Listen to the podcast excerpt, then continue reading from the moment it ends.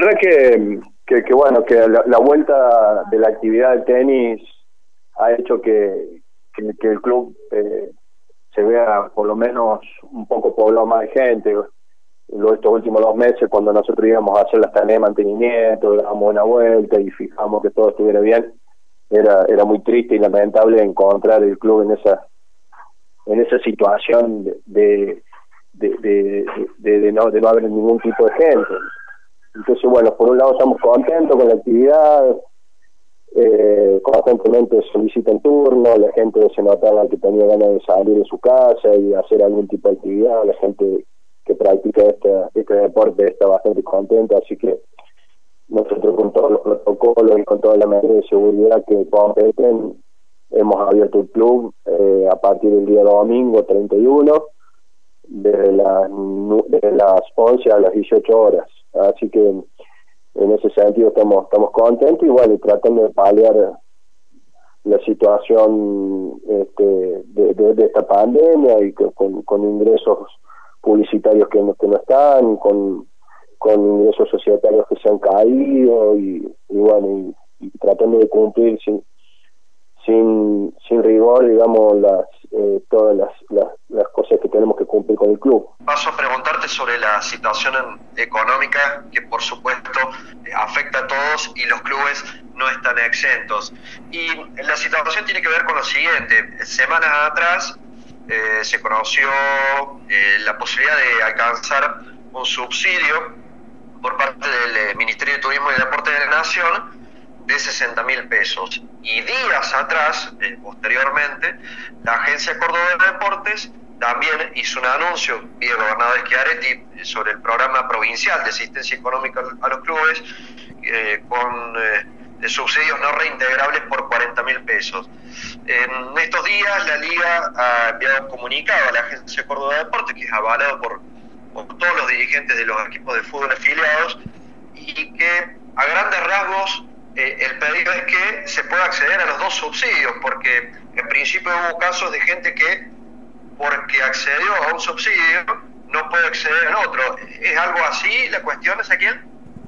Sí, prácticamente es así. Nosotros en un momento estábamos esperanzados porque dijimos, bueno, de Nación viene un dinero y de provincia va a venir otro. Y en realidad, bueno, cuando lanzan este que yo lo vi en vivo, digamos, a varios clubes se nos pasó un link para que pudiéramos ver el lanzamiento en vivo. Como todo lanzamiento, quedan muchas preguntas y muchas dudas en la nebulosa que se van subsanando a días siguientes.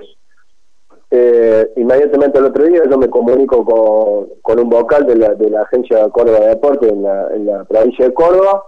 porque en Río Cuarto la gente de la agencia no tenía muchas novedades, así que me comuniqué directamente con la gente de Córdoba y bueno, y así me dicen, gracias a quien me comenta que si uno accedía al subsidio de Nación, no podía cobrar o acceder al subsidio de la provincia. Eso generó un gran descontento en los 32 clubes que nuclea la Liga Regional de Fútbol,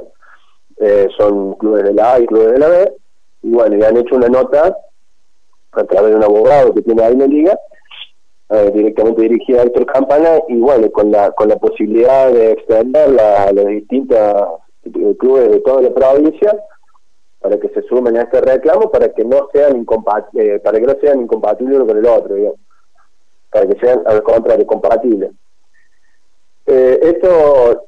lo que hay que recalcar es que tanto el subsidio como de Nación como el subsidio de provincia requiere de una serie de pasos a seguir y una burocracia que hay que complementar, que no todos los clubes están en condiciones de presentarlo. Entonces eso también fue un descontento por la mayoría de los clubes, digamos, el tema del acceso a esos beneficios. Y también quiero recalcar que todavía no hemos cobrado ni uno ni el otro, digamos, ¿no? O sea que recién estamos en un proceso de carga de datos. Recién ayer se cerró el primer proceso en Nación de la carga de datos. Así que bueno, ahora ellos verán si estamos en condiciones o no estamos en condiciones. Así que nosotros llevamos casi más de 70 días de pandemia y un poco más sin actividades, y bueno, y todavía sin ninguna ayuda de ningún tipo. Las facturas de Pepsi, nosotros no hemos dado de baja ningún estado del club, al contrario, digamos, seguimos con las tareas, seguimos con tareas administrativas, seguimos con tareas de mantenimiento y con teletrabajo en las tareas administrativas, pero bueno, seguimos con los gastos, digamos, y a nosotros nos pasa igual que los otros. Y así mismo, digamos, lo que significa el monto para un club como Atenas, como Estudiantes, como clubes grandes, no significa el mismo monto para el club más chico, digamos. Sin embargo, bueno, como te pongo un poco ahí en sintonía, es cómo están ese tema de los subsidios.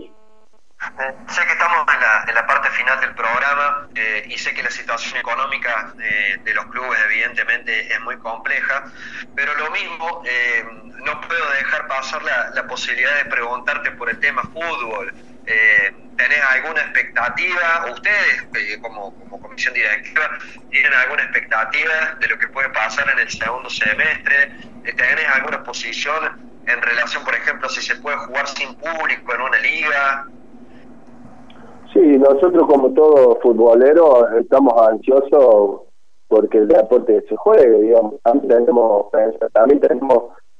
conciencia de que muchos de los jugadores amateurs o de los jugadores que andan en distintos clubes, jugar en un club como en Atenas o como en Estudiantes, como Banda Norte, como en clubes Alberdi, es una entrada más de dinero para esos jugadores. Sabemos que hay técnicos que están sin trabajo, sabemos de la realidad de todos, digamos, y los clubes como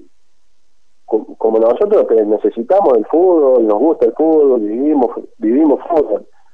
estamos muy esperanzados y ojalá que así sea, que se pueda llegar a jugar en octubre, por lo menos un torneo corto para fogonear a los chicos, que sea sin descenso, pero la realidad marca de que, bueno, cada vez que nos juntamos es incierto, digamos. Desde AFA se dice una cosa, del Consejo Federal se dice otra, de la Liga Nuestra, por lo menos hemos creado un concepto de que sin público sería casi imposible jugar. Nosotros dependemos muchísimo de la entrada de los espectadores para poder cumplimentar los gastos. Ni siquiera te digo de poder pagar el sueldo, pero por lo menos cumplimentar los gastos fijos, los gastos que te cobran un externo arbitral, los gastos que te cobran ambulancia, los gastos que te cobran los policías, los efectivos adicionales. Uno tiene gastos fijos para abrir el club, si se juega de noche la luz, así que bueno, sería casi imposible jugar sin público, a no ser que esos gastos no estén y que los absorba algún estamento del Estado.